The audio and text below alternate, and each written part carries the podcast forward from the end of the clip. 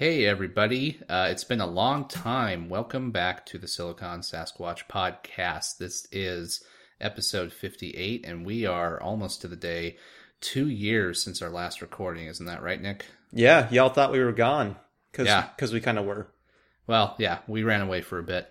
Uh, but we are back, and if you have already been following our website in the last uh, couple of months, you have seen we posted new content. We're still working on some um, upcoming articles and pieces, and that's about after close to a year and a half of hiatus uh, in April 2015. So we put everything on ice for a bit, but um, there is some catch up to do. So to start off with a conversation, we'll be broaching maybe a little bit of a uh, of a review of the last couple years, not extensively as far as games go, and where we're at in our lives related to games and criticism, um, and I guess kind of some non-game news related to the election, but we're not going to get political, I promise. So, uh, joining me today uh, is Nick Cummings Howdy, hey.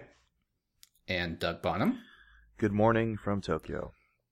and I am Aaron Thayer. And yeah, this this is good to be back. So Yeah, uh, it is good. It's uh, nice to put this podcasting microphone back to its intended use. yeah, the the expensive microphones we have have been gathering dust for the past couple of years. Yeah, I mean, they make me At sound amazing on Overwatch, but that's about it. Yeah, yeah, that's a game that came out in the last couple of years, so Yeah. we'll have a lot to talk about, right? Oh. God, yeah. Uh, so I guess let's get started. Nick had sort of teed up this this idea of wanting to get back into the podcast world uh, with kind of some. I guess we should start with currently where we're at in the news. So we're about a few days removed from the uh, election of Donald Trump as president, and while again we're not going to get into that, uh, it's kind of a good way to frame. Uh, why we're getting back into the blog first of all a couple of months ago and what we want to do with the podcast and why we're podcasting today so does anybody want to start with sort of a summation of uh, why we're back in the first place and what's on their mind Yeah, I'll jump in to get things kicked off. Um, so, you know, if, like like Aaron mentioned a few months ago, we started having conversations about uh, getting back into writing about games. Uh, it's uh, definitely been the common thread, or one of them, uh, between the five of us here at Silicon Sasquatch for many, many years since like 2008, 2009, when we really started to get the ball rolling. Um, but you know, obviously, in the intervening you know year and a half between when the site ended and when we got back into things, a lot has changed for each of us. Uh, you know, it's we a lot of us have moved, changed jobs. Aaron's a married man now, so you know, congratulations. yep thank you Uh, I'm still living in Portland, so that's not super different. But yeah, um, we, or I guess rather, I like, I really wanted to find a way to start channeling some of that energy that we used to put towards this site uh, into talking about the things that um, I spend all my time thinking about anyway. And um, we've mentioned this before, but even when the site stopped publishing, the five of us have stayed in pretty much daily constant contact through a group chat. And so even though we weren't publishing stuff, we were still effectively having the same, you know, bullshitting about video games and like talking about news and like uh, Spencer even jokingly said we should have branded ourselves as a think tank and not a video games blog. Uh, so so look for our uh, nonprofit to open headquarters in DC next year. But until then, uh, I think we all kind of, you know, maybe it was just a critical mass. And uh, you know, Doug, feel free to chime in here. But I think each of us um, realized this is a thread we wanted to pick up again. Uh, the whole conversation about games and participating in that conversation.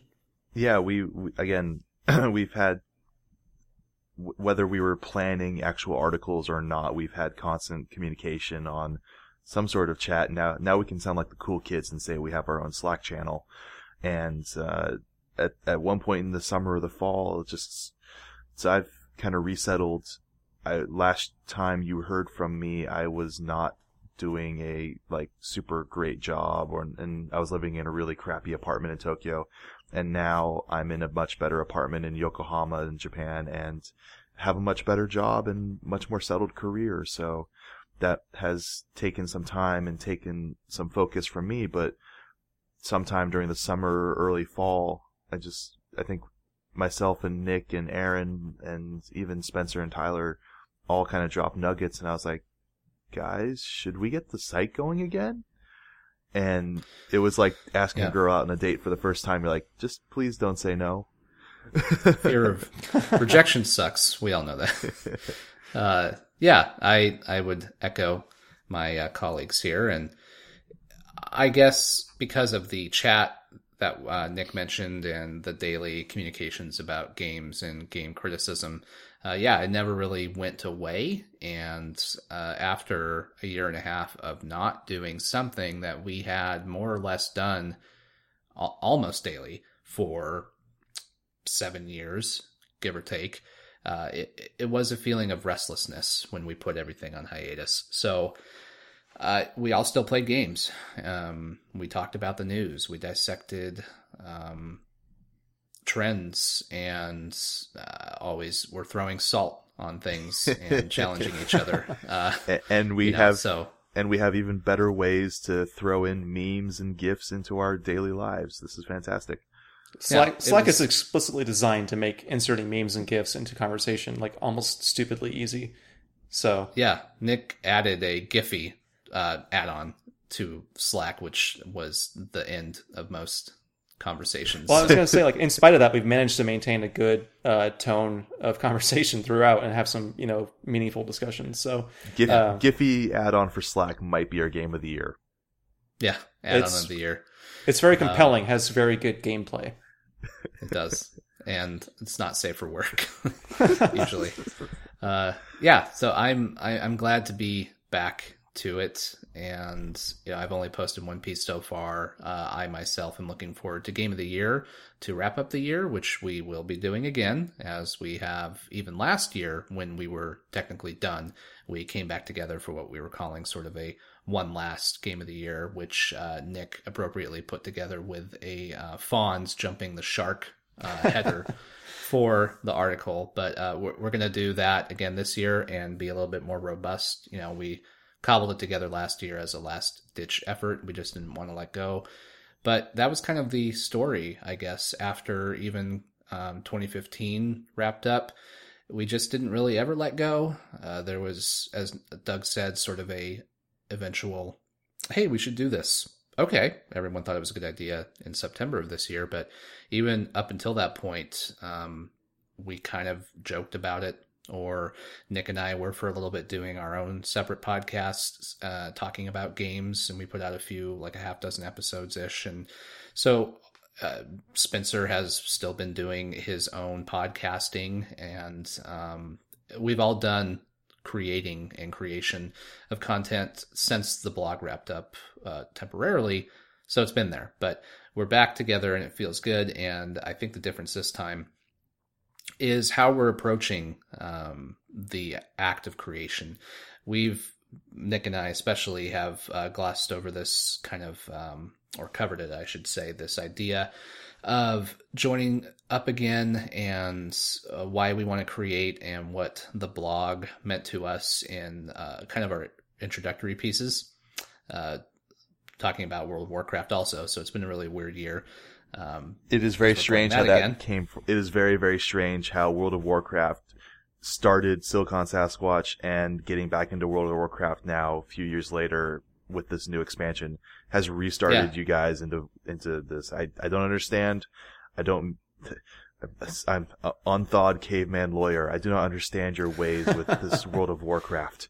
But yeah, it dovetailed this, I guess, uh, grinding away in an RPG makes you want to write about the futility of grinding away in an RPG, but not. It's actually not that bad. Like, wow, Legion, the expansion that came out, isn't, in my opinion, that bad. But yeah, so that's where we're at. Uh, we started back in September, and it feels good. Um, and we're not treating it like a possible business. That was something I wrote in my first piece back uh, editorial of this is not we're not trying to make money off of it this time which is not to say that was the sole goal but i think that did kind of personally wear me down um, at the time for several years during the blog i just had a job i didn't really like and so i thought of this as an opportunity and, and an escape but really what i value is the conversations we get to have as a group um, the dissections we get to do as friends and as colleagues and that is after the time away what I realized I want to do with this blog, regardless of who reads it or who participates. We at least do it for each other and we put it out there. So that's kind of why I'm back. Yeah, I gotta say my motivations are pretty similar. Uh, a few years ago, and really for a long time um, during this blog's life cycle, uh, Aaron and I in particular have talked a lot about wanting to try to, you know, I think each of us grew up reading video game magazines. We grew up, you know, just playing the hell out of stuff and trying to, you know, channel our insights into something a little bit more constructive, into something more permanent. And, you know, I still to this day think it would be amazing if I could sustain myself off of critic, you know, games criticism, games analysis. And, uh, you know, there's maybe a path to that at some point in the future, but, um, in the last couple of years in particular, you know, I've, I've done a lot of soul searching about like, uh, career versus, uh, aspiration and hobby mm-hmm. and that kind of stuff. I'm sure we all have. Um, we've all been through, I think all of us have been through pretty substantial career changes in the last couple of years. Mm-hmm. And, um, yeah, with that in mind, um, I think that what matters most to me, and this is a perspective I'm trying to really fully embrace. It's been a little bit of an adjusting period for me, but is that it? What matters is doing the work and putting it out there that you think is valuable. It's, um, you know, the society we live in, for better or worse, isn't built to enable people to follow their passions primarily. There's always going to be overlap for some people. There are people who can really just hustle like hell and make it work no matter what. But for me, you know, I I'm fortunate to have a lifestyle where I can spend my weekends and evenings working on this stuff, getting people together to do a podcast, writing articles, prepping yet another massive, um, kind of intimidating game of the year feature for uh, this December. And you know, to be honest, uh, it's been wonderful to see people liking our posts, sharing our content, getting back in touch with us, and saying they really enjoyed our writing. Which, by the way, I've heard compliments on everything we posted from at least one person. So you know, and you're out there talking to people, and you get that sort of immediate feedback, which is great. Um, I still sometimes feel a bit in a bubble with what we do, but you you've heard so many great things, and that's really encouraging, and we appreciate that so much. Yeah, I've uh, I've heard from some of my friends either commenting on Facebook or you know you put the article up there, you see some of your my friends that also like video games leave the the likes and comments immediately, so that feels good. And a couple of my colleagues have also, you know, I've got friends from work now on Facebook as well, and they've spotted it and they go, "Hey, this is cool. This is really fun to read. I didn't know a ton about this, but it was really well done." So, was, I, I think at the end of the day, when we put this down a, a year plus ago, it wasn't because we hated it or each other. We just needed, you know, we didn't have the time at the time. We didn't have the maybe a little bit of burnout, but we didn't have the resources mentally or in our in our personal lives to dedicate as much to it. And after taking a bit of a refresh and getting to places where we can dedicate again, it's it's good to get back into it. And I might even argue a little bit that I have technically less time than I did when we stopped. But what's different for me, um, you know, being married now, we had, I guess, we bought the house like right before um, we stopped last year. But the difference, kind of what you're talking about, Doug, for me is uh, I I'm not burnt out by trying to make this like make yep. or break, um, and doing it for as Nick's uh, touching on the the act of doing it and the joy of doing that. And I think the good thing is, even though I technically have less time with more responsibilities in my life, I want to do this, and there's less pressure to do it. So I'm not going to. I should be writing more and I should put out stuff more because you know, that's what we came back for. But I'm also not going to beat myself up like I did when we were trying to go uh, full force at it and you know post this every week and do that every week and kind of treat each other like a newsroom. Which, hey, we've all come from that background, be it college or after. But that wasn't, I guess, in the end, what was right for what we're trying to do. Yep. Yeah. Think- yeah what we we love that though. We love pretending and, and making it feel like it is our own little newsroom, which might be a good way to retitle our Slack channel now from from here forward. Yeah, but and and the that you know, I, I think uh, Nick might share the opinion that that was probably the most fun job he and I both have ever had was the newsroom in college. But you know, it's we, we make what we can ourselves, and we're disconnected as in we're in different locations, so we can't have a physical newsroom. We try to make that of, you know, what we can digitally since we have the tools to do that. And we've had a lot of experience crafting and formulating and settling on our style of intercourse or our style of discourse. Um, almost Our said style. style of intercourse, which might, that might be separate. Hello, That's a Mary separate Nan, podcast. My yeah, my style has changed a lot. We've learned a lot. We've picked Yeah. up a lot of experience. Read, some books. Yeah, maybe maybe took some time off. I'm not sure about you guys. video Um, games help with that. Very accurate. Um, Can learn a lot from the internet. Um, but yeah, we've we've discoursed and we found ways to improve that, and we found ways to you know settle on what we like for how we interact and how we work on that together. And I think just even having this available as you know something to practice and something to work on and keep our those skills sharp, and then you know don't think we settle out to make this a business and make this our own business, but you know it happens, it happens. It doesn't, it doesn't. And even if it doesn't, this is this pl- this is the same um, mental sort of place as the the football club I play with in in Japan or you know other hobbies that I have. This is a primary thing that I do to you know this help define myself outside of what my work is and what my degrees are or anything else I've done.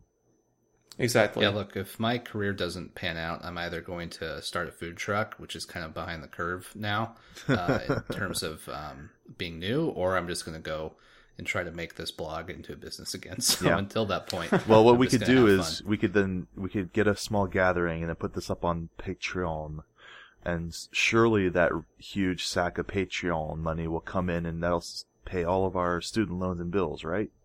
yeah, mom, I know you're listening. You're Hey, if we could get funding for our hosting, I'd be happy. But yeah, Yeah. as it stands, I'm about to re up that next week. So before. Yeah, I'm sure. I think you're going to say something, Nick. But uh, could you tell the audience what our uh, lifetime uh, total ad revenue is up to? I would be thrilled to. So most of you probably haven't noticed that we advertise on Silicon Sasquatch. Uh, that's probably due to one, the fact that we haven't posted much for two years, and two, we bury our only ad uh, below the fold, actually below every article, so you have to scroll way the hell down to see it. That being said, it's kind of a miracle that we have raised so far six dollars and eighty-seven cents in advertising revenue life to date, uh, which I consider to be a rousing uh, success and honestly inspirational because that's more than we made off our books. So Yeah, we uh, Oh, we're, we've been in the red, I think, since we've started this thing with hosting costs and then the book Oh, and yeah. everything else. Also, I don't know what you guys fine. bill yourselves at hourly, but I think I owe myself like a small fortune for the time I've spent on this. Yeah, So, Hey, Uh, six six eighty seven is not nothing to laugh at though. I've gotten some pretty quality stuff at Book Off in Japan for six eighty seven or less. it's true. I mean, you can still get a really good beer here, like a 22 ouncer for 687. So, yeah. I'll take it. You can get an old Uh, Super Nintendo game for less than six eighty seven. Yeah, you can get like I don't know, Mortal Kombat 2. Maybe no, I think that one's expensive. I Oh. I I recently got Tecmo Super Bowl and Super Street Fighter 2 for less than 687 together. That's pretty good. Loose cartridges. Super Turbo's a good game. Yeah. Yes, it is. Um, where were we? Right. Uh, so you guys listening out there, um, for hopefully Click that one ad, please. yeah, well, unfortunately, we can't advertise on this podcast. But if you'd like to advertise on this podcast, uh, we don't have the infrastructure to set that up. But let's talk.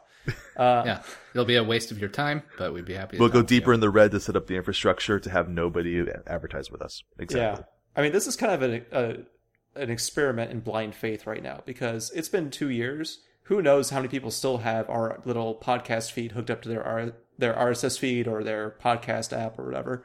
Uh, so if you're listening to this, uh, please let us know, and we'll you know keep pushing to make sure everyone's aware that we do have a podcast feed, and hopefully this won't be the last one we do. Um, but I did want to kind of shift gears here for a moment and just talk about, you know, we mentioned at the beginning of this show that uh, we're recording this a few days after the results of the election, and we discussed this beforehand. We're not going to try and make some sort of broad political statement on this show.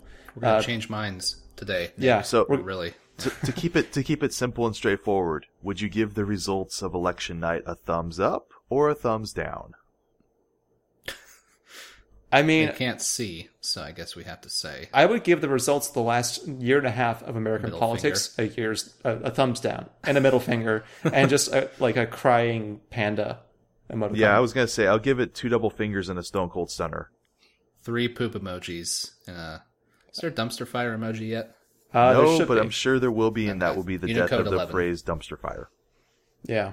Um, so, regardless of how exactly you feel about the election or um, what your experiences, your life experiences uh, tell you about the result, um, I think we can all agree that this has been an incredibly um, disruptive and kind of unprecedented event in world history, at least this country's history.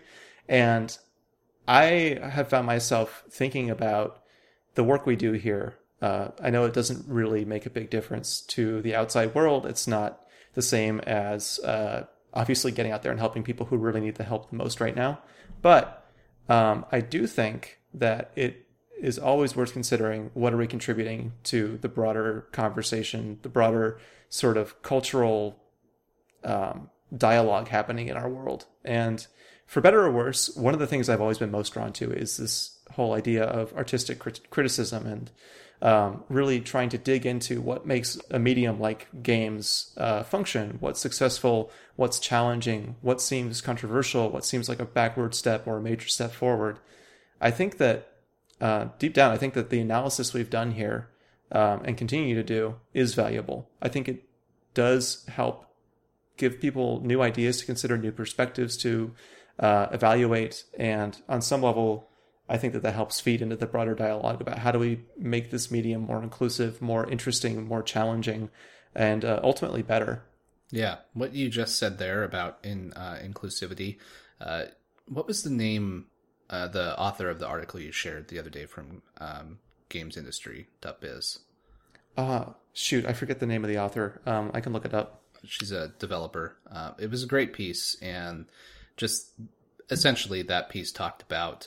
Uh, she's been in the industry, worked on big AAA games, had uh, like many who aren't the Call of Duty fan. I, I always shit on Call of Duty, but it's a great initial example of the target market. You know, the the dude, the 18 to 34 year old, just that classic as far as gaming up until this point demographic. And she, being in the industry, realizing games are boring uh, as far as they are built and target built by and targeted to that uh, one demographic. And how can we, her being a developer and speaking to other developers, create games that uh, want to include people that a friend of hers uh, hated games essentially, you know, and she convinced that friend to play Skyrim, and then a few weeks later, got a call from her when Lydia, one of the followers, died, and just how emotionally distraught uh, her friend was um, about that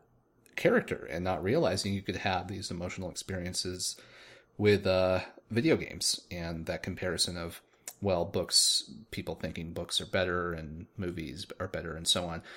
Uh, so that uh, that point you're making, Nick, about inclusivity and how our blog and what we do can push the nation forward in a positive direction after the results of this election, um, I think they are very interconnected. Be it someone being a developer who's trying to make games that are for everyone and not for everyone because it will sell to everyone, not like a Wii Sports that grandparents love to because it's inoffensive, but games that have different perspectives, different goals. It's not just kill this, get this XP, get those coins sort of thing. The classic games that I still love, of course, but games that do more, uh, be it Gone Home or Emily is Away, uh, so on and so forth, that we've seen the last couple of years since we did this podcast. Um, so, what we can do, from my perspective, is talk about games and how we can uh, have inclusivity and how what we write and what we create, even though we are all white dudes on this, and we always joke about that as far as being aware of that um, and being aware of our privilege as gamers and both white men. Uh, the whole group of us are. And still, when we write and create and do editorials and uh, record podcasts of taking that other look at the industry, at games criticism, and maybe beyond that, because we've talked about sort of expanding coverage, not just video games, but you know, remains to be seen. You know, where are we uh, pushing the limit? Where are we challenging the industry and entertainment today? Uh, and by doing that, opening the conversation of of um, inclusiveness, that I think can help from my perspective, American liberalism and help us get back to a place where we aren't just uh, perceived as elites or uh, because at least I identify as a Democrat, we aren't uh, pushing people away that are in need, that are um, uh, what I might ca- have called yokels in the past, the working class that I've looked down on because of racism or bigotry or whatever. That's beside the point. So where I'm seeing an opportunity for us is that even though it's about games or media or entertainment culture that we could be dissecting, how are we challenging and pushing the limits on what is put out as a product to then uh, encourage a more inclusive uh, media culture to then hopefully get more people to see that there are other perspectives out there than the 18 to 34 year old white male. I mean, we we at least have that much power to guide the conversation that way for the people who listen to us, right?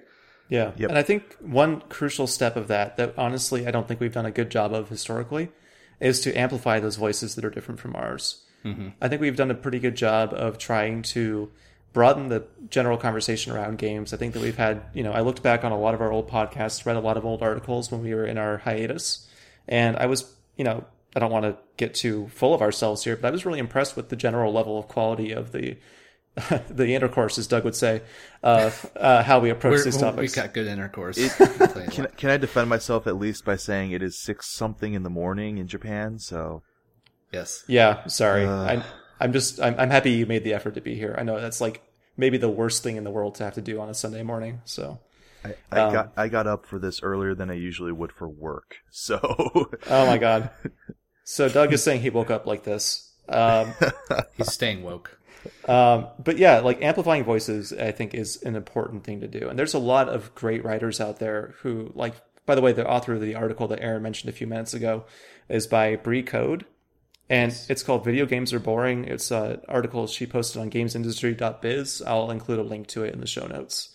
Um, but I, I think that's a challenge that we need to think about too, is, you know, in order to really maximize our contribution to these conversations, like what should we be doing more of? Like, is original content is important, original discussions are important, but you know, can we take a more active role in seeking out um, different voices, even if they're just voices who are like non-traditional game developers or game players, um, let alone you know other writers, other journalists, critics out there. I think there's a lot of opportunity out there to use our admittedly limited influence to try to you know broaden the conversation and make it a little bit more uh, comprehensive yeah, I I would 100% uh, love to see us go that direction and to maybe not defend, but to give perspective on when we started the blog and where we've come from, uh, or yeah, I guess where we have come from and where we're going. Uh, so Nick finding that um, the redeemable qualities and the good content that we put out, you know, it's always been there, and I think it's just our growth uh, as games critics slash writers and as purveyors of this website, um, owners of it, we started out talking about games in a way that was familiar to us, which was just traditional uh, magazine and website criticism. You know, you do a review score, you uh, do previews, and you talk about how good the graphics were or not, which there's always a place for that. But I, I do think it's more important to uh, push the industry forward by um, you know, dissecting the critical elements of that that aren't just consumer media focused. Um, we would play games that we bought because we were young 20 somethings and at least even if we were trying different games and not just that Call of Duty stereotype, we did buy Call of Duty and we bought Halo and you know, some of us still buy racing and sports games, and there's nothing wrong with any of those. But that was just kind of the narrow viewpoint from which we approach games. Even if growing up we played lots of different games and had different tastes, we were kind of a uh, echo of just games culture from the mid 2000s uh, up till today. But games, the industry is changing. And even though it still caters to that one demographic, that one viewpoint, uh, there's so much going on in the independent scene that you know we could be better about covering that, or as Nick's saying about uh, how we engage conversationally other viewpoints that are related to games because it's not just AAA developers anymore.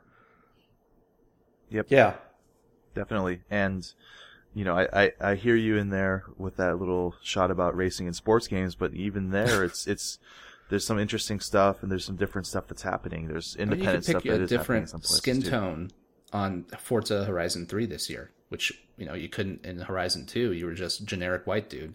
So that's at least something. It's not gonna Yeah, and you know and as one win critic, the White House back, but hey, as one critic I, I know was uh, talking about with Horizon Three, it's like I I can't make a character that's a bald white guy. That's like the default in everything else. What the hell? And that, it wasn't serious because the guy is also pretty progressive, but it was just kind of funny. Like, oh yeah, like a a, a white guy with little or shaved Space hair Marine driving is yeah. like that's like the default or that's an available option in everything and it's not one of the ones in horizon so it's like huh that's interesting and it, it doesn't make a huge difference on the way you play the game but it is you know a nice little thing and you know it's it's a small thing Yeah. but i'm i'm currently working on uh, fifa's the journey and your main character is uh, mixed of black and uh, white british descent and so that means one his his mom is black and his his father and grandfather uh, the grandfather playing a bigger role so far in the story is is white. And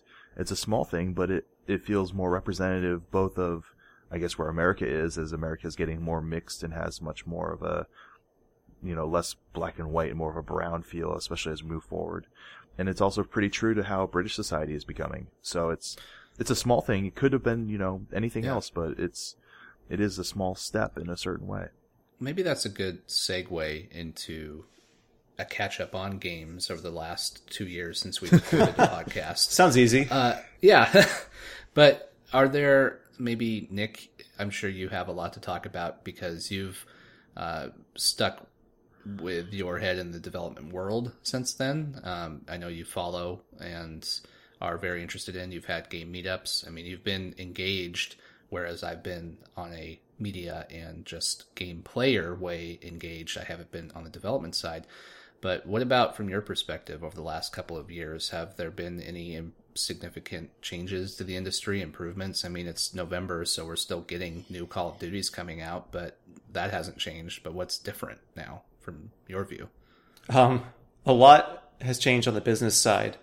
Uh, you know, Nintendo announced its new console, its Hail Mary, the Switch, uh, which is kind of exactly what people thought it would be, and at the same time, kind of a wild card.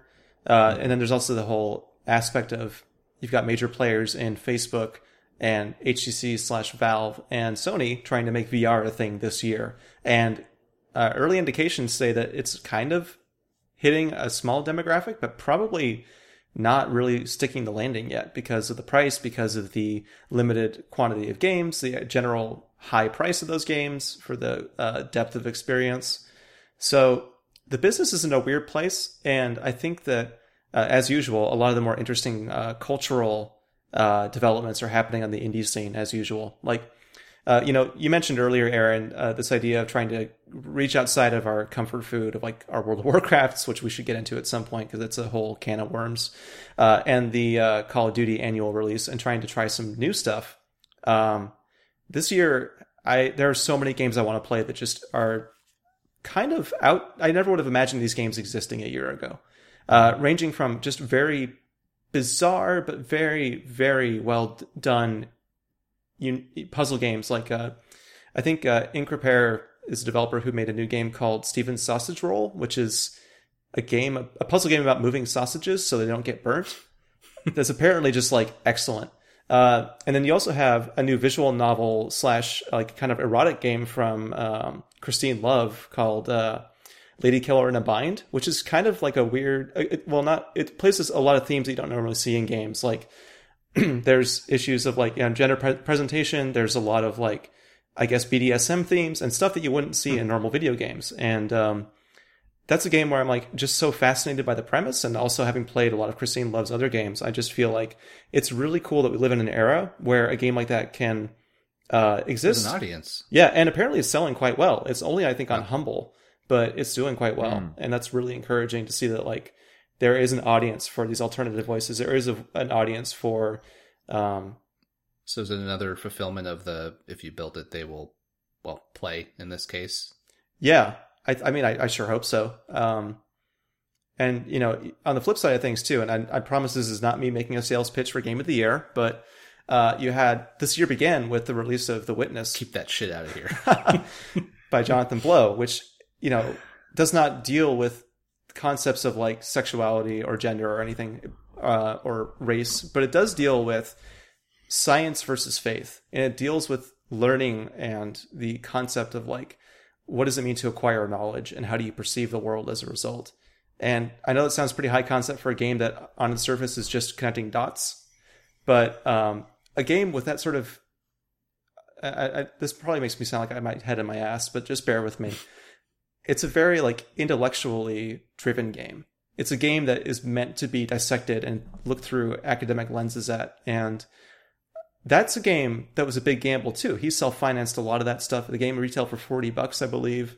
It's it was a gamble too, and, and his yeah, his last game Braid was more traditional. I mean, it was In a way. subversive, but Yeah. it was more traditional and recognizable to the average Super Mario uh, born and raised player. Mhm. So you know, I think there's never been a better. I always say this because it's a cliche, but as the, as the games market continues to diversify, uh, the chances of finding something that will surprise you and really present you with a new set of experiences or new perspectives continues to increase, and that's I think why I'm still so energized by doing what we do.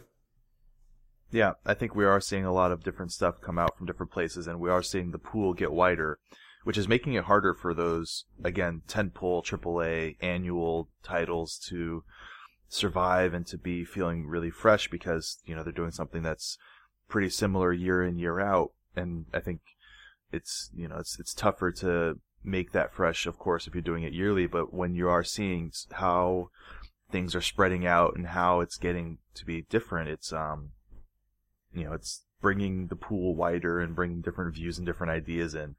I'm I'm interested in some of the more wacky stuff like uh, indie title Hundred Foot Robot Golf, which is exactly what it is, but also a love letter to bad anime fan dubs and subs, and it, it's it, it was made by a small crew on a smaller budget, and so coming to that after playing like Forza Horizon or something else that has tens of millions of dollars and a cast of thousands behind it is a bit jarring in certain ways in terms of production, but you know, it's legitimately Yeah. made me laugh a number of times in terms of the story and uh, five corgis playing golf together as one. Yeah, the Corgi. Voltron is just the best thing I've seen all year. And not just the corgi Voltron, but the pile of them as the, the animated drawing as well is pretty fantastic. I, I, should have, if I was in the States and could have, if I could have assured that my parents would not flip out when they saw the t-shirt arrive, I would have gotten No Goblin's, uh, knockoff, um, NR, NERV t-shirt that they had on sale. Oh yeah, balls in the cup, all's right with the. Just simply, simply to wear that in Japan and get, and, you know, around certain places and see the otaku that still have this, like, Evangelion is almost Star Wars level in terms of how it Just cultural crosses presence. well, just it crosses cultures and it's a massive thing. And so then having a parody shirt for that, I think would resonate well around here. Get some cred. yeah. Yeah, I've um for my the last couple of years for games for me, um I've I would sum it up by saying lately, the, the past few months, I've purchased my fair share of AAA games, as I'm wont to do. Um, but I am getting more restless with them.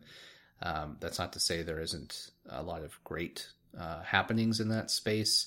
I mean, I guess I'm not even really playing indies that much aside from um, I started up Owlboy the other day, which doesn't, uh, you know, I'm maybe an hour in, so I can't speak to the full game, and it's not like, you know, talking, uh, uh, helping those who are owl people in the real world deal with issues. So I, I don't foresee that uh, really broadening a conversation on inclusion. Maybe it will. I don't know. Um, but I am, yeah, I'm kind of we've we have talked on this website so much in the past uh, about usually poking fun at Nick about his uh, being tired of AAA, and uh, but I think he was kind of ahead of the curve because for me, you know, I had I purchased Deus Ex, the the most recent one, Mafia Three, which I'll talk about more in a second. Um, uh, Far Cry Primal, which I played half an hour of. I didn't know you got that. Yeah, I have it on. It was another one of those cases where, so for me, for anybody who cares, my kind of habits tend to I'll pre-order games that I know I'm going to like anyway, and I have a Prime membership, so I get those games for 48 bucks on uh, Amazon. So it's not that big of a deal. You save money here and there. I like to deal hunt for games, and because I do want to try a, a, bri- a broad variety of games, um, and if there's a sale on it, then that's kind of all I need as justification. I rarely pay sixty dollars for games anymore, so that's just kind of my my uh, ability to save money to put that money forward to trying more experiences down the road. But I haven't picked up Gears. I gave uh, sworn off Call of Duty a long time ago. Battlefield is one of my favorite franchises, but I haven't picked up one. Titanfall 2, Nick said some good things about. I know right now he can't play due to technical issues, but uh, you know I never really got into the first one. Um, Gears of War, I liked back in the day, but I just don't really care about now, and that's weird for me. Usually, there's a handful of games that I'll pick up that are AAA focused, and I just kind of get through them. Um, occasionally they will surprise, and but lately I've just not cared. Like I've played more or have had more desire to play Civ Six, which just came out the last month, than anything else. Um, no Man's Sky was a big disappointment for me personally. Um, it wasn't exactly AAA, but it was kind of marketed as that. And where I'm at right now is, uh, I guess I don't know uh, where what my relationship is to games. I'm playing World of Warcraft as uh, we talked about, and I wrote about in my editorial, and that's good to get back into sort of a hey old friend. Um, um, Hello, darkness, my old friend. Yeah, a real son of a bitch that I thought I wouldn't see again, but isn't so bad these days. Um, so that's familiar, but uh, I guess I just am tired of a lot of uh, AAA games, and there's still some left to go this year. Like Final Fantasy 15, I hope is great because I love JRPGs on a nostalgia level. Um, Pokemon comes out next week, and I always make room for that. But I just I'm having a hard time right now, guys, giving a shit about most of the games that are coming out, and I'm hoping to turn my attention to more of those unique experiences, um, which I've kind of done a bad job this year of keeping up with. Unlike last year, when we, you know, uh, had Undertale up at the top, we had, um, um, oh, geez, I forgot the name of the uh, detective game. Oh, um, her story. Yeah, her, story. story. Yeah. Uh, um, Cibele. Yeah. Um, yep. There were in our last game of the year uh, amazing independent games that I had gotten uh, the chance to play and we nominated, and they were just amazing experiences. Largely, a lot of the ones that we put up were by female developers, which is great. And this year, I've just kind of lost touch of that uh, with games. I'm still reading news, but I'm not really keeping up and trying to play everything this time. And I think that's because, yeah, I, my life has gotten um, more uh, responsibility focused with a marriage and house and such, but I still have time for games, but I am losing a bit of that oh. desire to just try everything. So, well, point being, sorry, finishing no, go point. ahead, Doug. I was going to say, don't worry too much about feeling overwhelmed or kind of blasé at the moment, because if you are not interested in AAA games, this is the time of year when all of them are happening all at once. So if you yeah. can, you, you can kind of by default feel like I don't care just because you're not interested in the whole deluge of nonsense that's coming out right now. Like we've had a Call of Duty f- followed by a Gears of War followed by you know just just right in a row for the last month or two. So traditional. It can it yeah. can feel like it's passing you by just because you happen to not be interested. But I, I know you'll, you'll come back. Or Andromeda, next year. Andromeda's coming out next yeah, year. Mass you'll, Effect's you'll next back. year, so my argument is null. And also, I want to, two games you didn't mention, Aaron, that I know that you've loved, and I think a lot of us did. Uh, on the AAA side, I know that you had a great time with Doom, the 2016 reboot. Right. I love that game too. Like I've, you know, you mentioned I'm like the cynical anti AAA person, except uh, for Doom. Well, I'm, it's been a good year for AAA for me though. Like, I'm still playing Uncharted 4 and having a surprisingly happened? good time with that. but at the same time, at the same time, I played Battlefield 1 in the beta and I was like, cool, it's Battlefield. Not going to yeah. buy this. I played like I haven't played any Mafia 3 yet, but I watched some of it and I was like, cool, it's an open world game. I'm done with those. Right. Um, but then Doom, oh my god! And then also uh, Stardew Valley is an indie game that you really latched onto, Aaron, more than I think any of us. Yeah, and that's uh, I don't. I think it's a case of finally playing a game uh, from a well-established genre that just clicks with you. Um, I'm sure that's the feeling people who've never played an RTS game they play the first one that actually makes sense to them, and they think like, or they over-exaggerate. Oh, this is the best RTS ever. And of course, the people who've been playing, in the case of uh, Stardew Valley, Harvest Moon since 1990 something, probably go, yeah, you know, it's it's whatever. But yeah, that game resonated with me, um, as you said. Doom did, and I think. Uh, I want to reward not just game of the year wise, but just in my own purchasing decisions going forward, reward games that take traditional uh, and very well established gameplay loops and um, genres and toss what out toss what doesn't work out of the window and just make the experience fun um, and try to subvert things. And I guess we kind of always reward that on our website uh, uh, in our content. Yeah.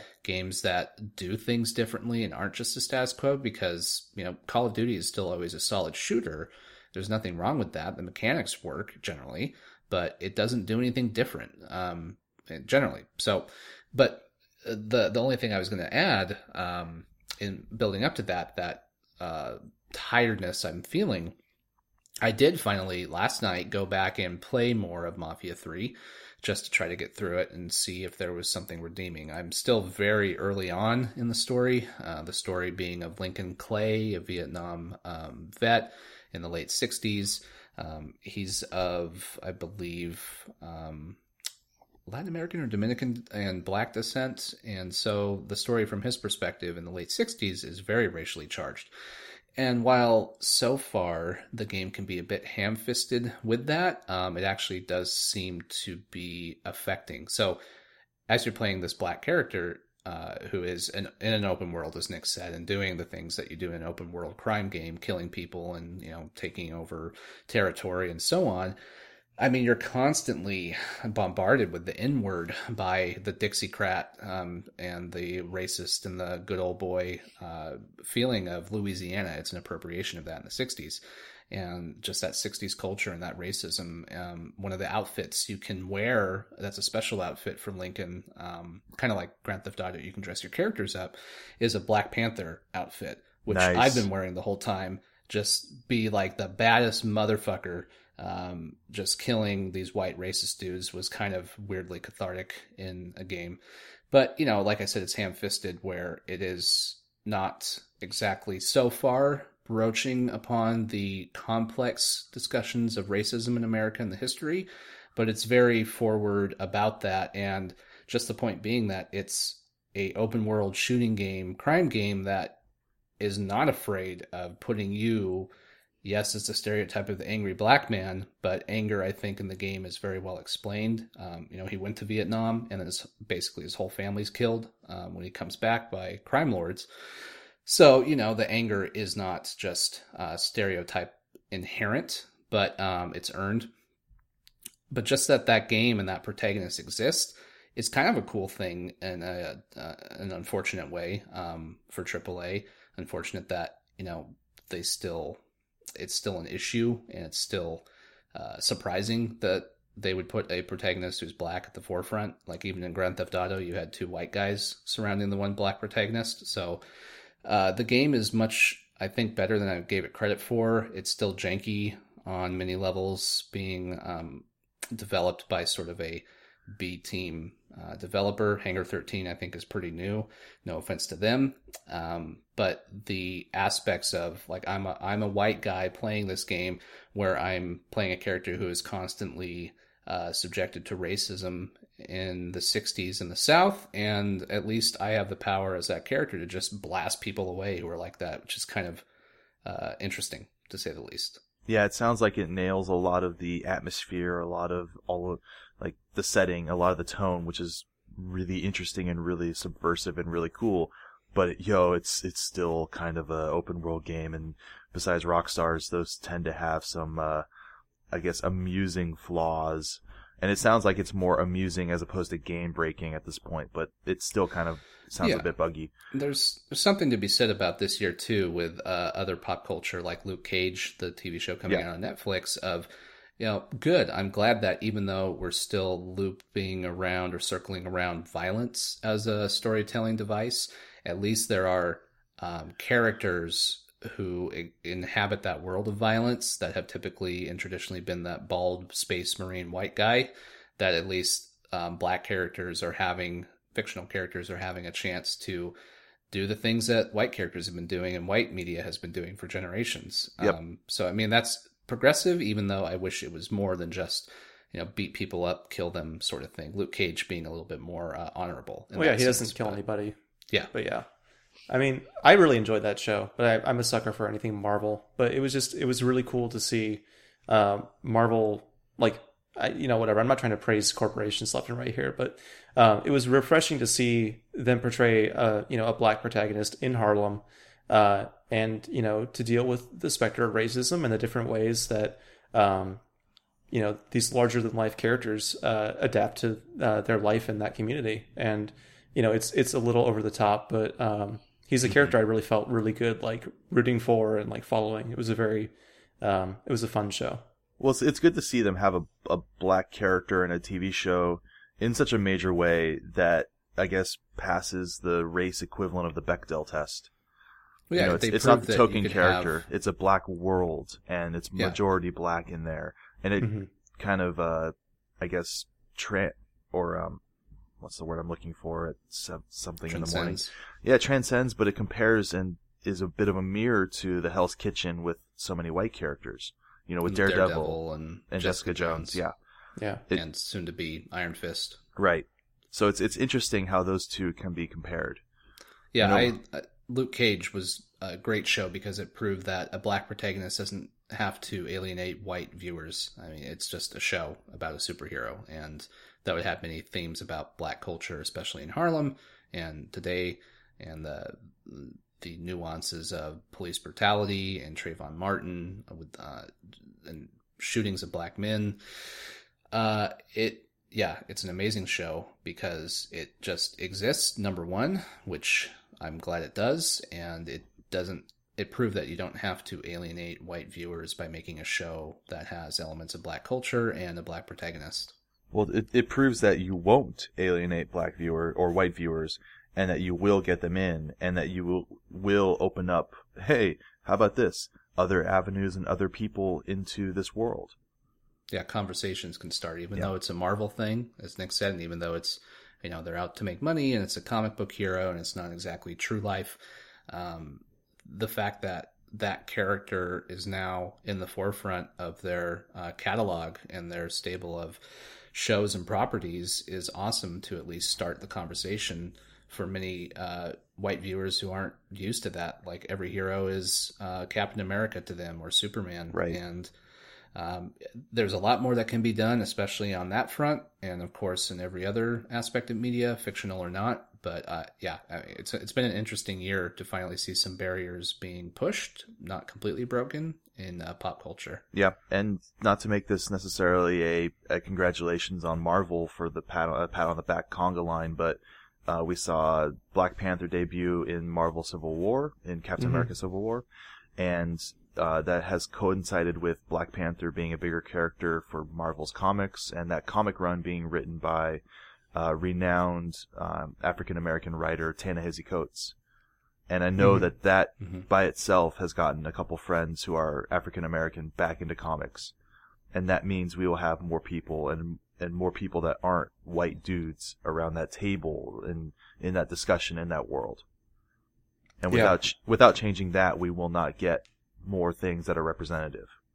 Well, it Yeah. kind of it all to me cascades down to even the result of the election. I mean, there's not unfortunately a bench, be it in pop culture, in um, politics, of people that aren't that one perspective, um, that aren't like us as far as white people. You know, we're liberal. I would say all of us are pretty much liberal uh, on the website, but the the bench of creative voices, uh, even in games, you know, is notoriously devoid of people of color and women. And though there are, of course, many that have made a stamp this year um, and in previous years, and there are creators of all types out there, mostly in the in- independent scene, it feels like. Um, you know, what can we do?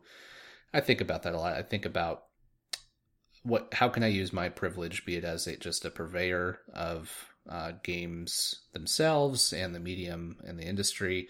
What can I do to help encourage other perspectives and viewpoints? Kind of to loop it back to what we were talking about before. Yep.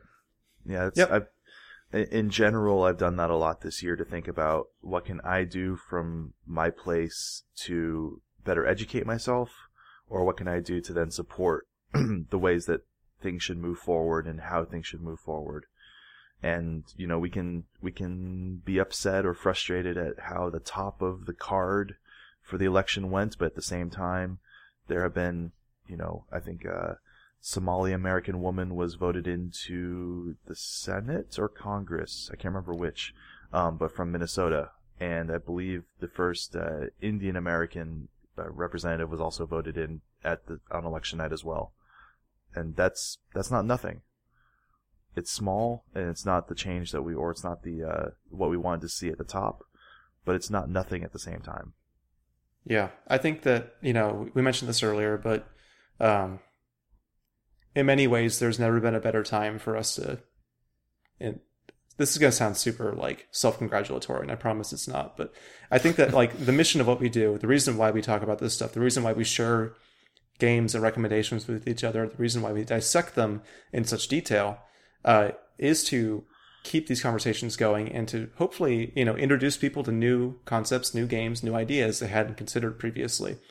And uh, you know there's never really honestly been a more important time for us to do that since the site's inception than i think right now. Yeah, and that's that's really the crux of why we wanted to get together today was to say, even though things can be rough out there, and even though all all that we're doing, I'm using air quotes here, all that we're doing is talking about video games, but this is a time where, in a, in a place in this industry, where bringing out those gems or bringing out those pl- things from other cultures, other groups, is more important than ever. pretty much i mean i can't think of a better way to sum that up I I agree with you totally, Doug, and that's a great way to sort of cap our discussion today. And uh, as Nick has been um, alluding to, we hope this is not the last podcast in a while. There's not a two year hiatus uh, again, and because we're so active on the site, and we of course have Game of the Year coming up uh, in the next couple of months. Uh, we have deliberations for that on what the eighth, the ninth Nick, ninth. Um, The tenth. or slash 10th and by the way this will be our last podcast we record at 6 a.m japan time so don't worry Thank doug you. uh, I believe our game of the year feature. We haven't nailed down dates for publication yet, but I was thinking uh, either the second to last or the last week of December. You should see some content going up on the site for that. Uh, and then, until then, um, I have an article drafted. I didn't run it this week because I felt like it was maybe uh, not the right some other time. things going on. yeah, but we do have some stuff in the pipeline. I'm writing another article for next week, and uh, I hope that you'll, you know, stay tuned. Uh, give us feedback. Tell us when we're uh, completely off base. You know, we want to hear from you. So Yeah. Yeah, please check out what we've done since we've uh, come back online. Uh, Spencer's put out an article. Uh, Nick has a few out. Doug a few. I have the one I've talked about. I want to get going on some more soon. Um, so yeah, we're going to continue our conversation um, and bring forward those those aspects we discussed today. Um, you know, what can we do to further the conversation, to fill the bench, so to speak, for progressive viewpoints and voices, both in um, the games industry and outside of that, as we move forward into this new and, uh, to say the least, interesting chapter of our of our country. Um, you know, so we'll do all our our small part um, that we can. So, um, thank you, gentlemen, for being here um, today. Uh, where can people find you these days online? Are you hanging out on Twitter, Snapchat, Tinder, even? Any Tinder um, additions that you want to throw out there? no, not really. Where can find you online, Nick? Uh, God, I don't know. I'm kind of laying low right now uh, on the internet, just trying to uh, mentally heal a bit. uh, you can find me on Clash of Clans. I'm sorry, Clash Royale, because Tyler decided to recommend it to me, and now I can't stop fucking playing it. Uh, Uh, so you can. I'm, darkest timeline. I think I'm Whymog on there. W H Y M O G. Join, join my clan. Uh, I play like once a week now. It's I'm weaning myself off. Uh, and most other places you can find me as Whymog. You you, Okay. you only you only play when somebody else is playing, and or whenever whenever somebody else is going outside to play, right? Kinda. No. I'm a I'm a social uh, Clash Royale player. exactly. Or, or I, I, uh, only do it when I'm drunk. Man, I I don't think I was ready for you to like self-identify, use that as a way to identify yourself as far as Clash of Royale clans, whatever it's called. Anyway, uh, Doug, where can people find you online? Um, I'm also taking a bit of a hiatus because this Because is the this is the, this is the absolute best time to be asking what I'm doing with social media is when I'm taking a, a small break from social media just to clear the head a little bit. But I will check in with stuff, just not constantly. Um, at Douglas Bonham on Twitter and uh, I believe both Harper DC on both PlayStation and get this Xbox. Yes, I am the guy that bought the Xbox that charted this year, this this past month or so in uh Yeah, in Japan. that's actually some good fodder coming up for Game of the Year. Um, it's going to going to Yeah. influence things. So both Tyler and uh, Doug picked up um, Xbox S's, right? Uh, just in the last couple of months. Tyler had an Xbox One S brought to him in Japan. It is not available openly for sale in Japan, so Oh, I, black I bought market. a I see. no. I was going uh, to ask if no. Technically, we call this a gray import. Um, it was legal, but it was brought in, so it's a gray import. And mine is just an Xbox One that I bought off the shelf in uh, in Japan, and t- turned out that there are better deals available less than a month later. So that's wonderful. But you yeah. never, yeah, you'll never win. No. with that. That's what I someone figured. I mean, deals. I, the I X very stands for much expat. Yeah, I, I very, very, very much so have the "you'll never win" theory as well. which feels like life right now. um, Yeah, but So no, you'll I've, find- I've, I've got a Forza box. I have an Xbox One, and I'll probably get Gears when I get back for the, to the states. But yeah, add me on there if you want to. If you're a listener, if you are one of our friends and haven't thought about that in a while, um, Yeah. time zones might work out well. But at least you see see what I'm playing and see what my achievements are. Come hang with Yeah. our Drivatars. yeah, Drivatars. My those are Drivatar really is, active is not as good as I am, but I am pretty damn good at that game. There's some I'm not. absolute Well, savages up at level me- hun- couple hundred, multiple What? hundreds. Yeah, that's a Oh yeah, thing. there are some lifers. Good lord. I don't know how. Well, uh, I think, uh, yeah, I, I think Forza is pretty great, but my Drivatar is not as good as me either. Um, you can you can find me, Aaron, on Twitter, but I I've been on a hiatus for that, not related to um, the election, but I just don't really use Twitter anyway. Uh, at Aaron Thayer. Um, you can find me on Facebook using the angry emoji face on a lot of the election news. Um, Just look for the I'm guy also- reposting all the onion articles. yeah, it's either onion articles or I'm pissed about something um, right now. That's kind of my life, which is fine. It's how I cope. And uh, I'm more active on the social media network uh, of Untappd, which is a beer recommendation app. I'm doing way more content on Untappd than I am Facebook these days. and yeah, you're you're just inflating their daily active user count, aren't you? Oh yeah, they uh, send me like advertisements all the time, and uh, I I think yeah, they got my number. Um, I like to keep track of what beer I drink, which is I saw that you I got that. pass it.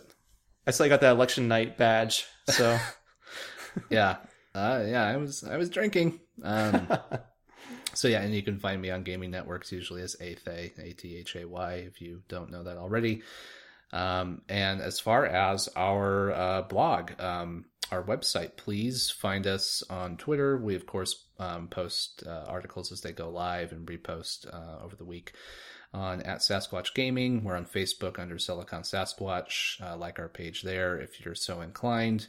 Uh, we have Twitch and uh, YouTube, but we don't really do any game streaming these days. Nick does some streaming himself on occasion, so you can hit him up if you're interested. we might we might have to do that in the near future. We might we have might to, need to stream some stuff. might have to do some streaming. Might have to do Yeah, that. so we may be on there. Yeah. Um, yeah, go to siliconsasquatch.com, uh, as always, to find uh, what we're up to. And we appreciate everybody for listening today. Uh, thank you so much, and we'll be back soon, we promise.